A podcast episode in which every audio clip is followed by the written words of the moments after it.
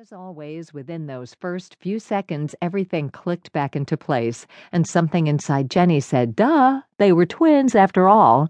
Laughter bubbled up, and she hugged her sister hard. You sound surprised. Did you think I was going to bail on you? No, never. But seeing you makes it feel like this is really happening. I'm here, and it is. Jenny held Krista away.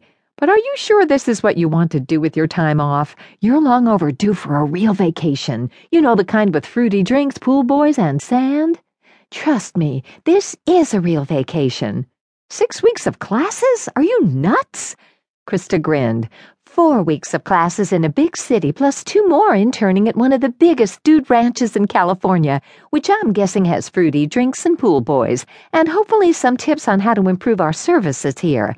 Maybe not to you, but it sure sounds like paradise to me. At least take an extra week for yourself on a beach somewhere. I've got the time before we start shooting the new season of Jungle Love. Barely, but she would make it work. Couldn't ask you to do that when you've already rearranged your life to ride herd on this place while I'm gone. Krista hugged her again, tight enough to strangle. I can't believe you're really here. When did you get in? I was heading out to pick you up in an hour. As a belated exclamation and some chair scrapes came from the dining room, Jenny said, I caught an earlier flight and found a taxi driver who was willing to make the trip. That must have cost a fortune. Krista socked her in the arm. You should have called me. Their father appeared in the archway leading to the dining room, saving Jenny from trying to explain a reluctance she wasn't even sure she understood. Heading toward him with Krista in tow, she stretched out her free hand. Dad! His hug was big and burly and carried a fresh sawdust undertone that said he'd put in some early hours in his shop. But despite that familiar smell and the fact that Jenny had known her parents were back at the ranch, there was a moment of disconnect. Easing back, she grinned.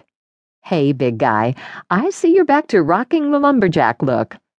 The last time she had visited her parents, a stopover at an RV campsite on Cape Cod, he'd been sporting loud prints, boat shoes, and a big hat, and looking as relaxed as she'd seen him in years. Now he was wearing a plaid flannel shirt, jeans, and a pair of thick wool socks that could have been holdovers from her childhood. When in Wyoming, he intoned, but then shot her a wink that said, It's all good. Where's Mom? She left last night, headed for an estate auction on the other side of Laramie, with some stopovers at a few antiques places along the way. She'll be gone a few days, but set to tell you hi and that she's sorry she missed your first day back. Just not sorry enough to change her plans. An estate sale? Antique stores? When did Mom go American Pickers? Last she knew, her mother had been into French cuisine and the Food Channel. The write up on the auction said they're selling some nice Depression era glass, her father said in a good natured non answer. Speaking of rocking the lumberjack look, Krista gave Jenny a sweats on sweats outfit a pointed up and down. What are you wearing? Everything? Shut up, it's freezing in here.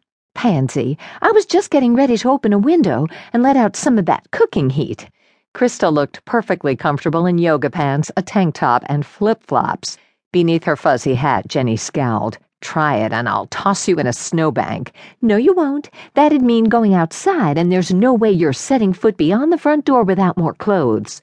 Krista's grin took on an edge. Like, you know, one of those survival suits they use in the Bering Sea? Ha, you willing to bet on that? Time out. Their father made a T sign with his hands. Breakfast first, then snow fights. Ah, Jenny and Krista said together, harmonizing, and then laughed and hugged again as the three of them trooped into the main room, with its exposed beams and tasteful, if you were into that sort of thing, taxidermy. It didn't look exactly the same as it had when they were kids, but it wasn't all that different either. The couches and chairs were new and overstuffed. The carved wood mantel over the fireplace held landscapes rather than family photos, and just inside the door was a polished wooden counter slash computer stand that served as the registration desk and hub of guest services. The comfortable jumble was gone, the afghans folded, the pillows plumped, and the corners neatly swept, but the hominess was there, and not just in the welcome smell of coffee and muffins. There was still a dog bed near the fire. It had been a while since their last house pup passed on, but a few of the Wranglers had working dogs that occasionally snuck in for a nap, and the twelve person dining table still took up the back.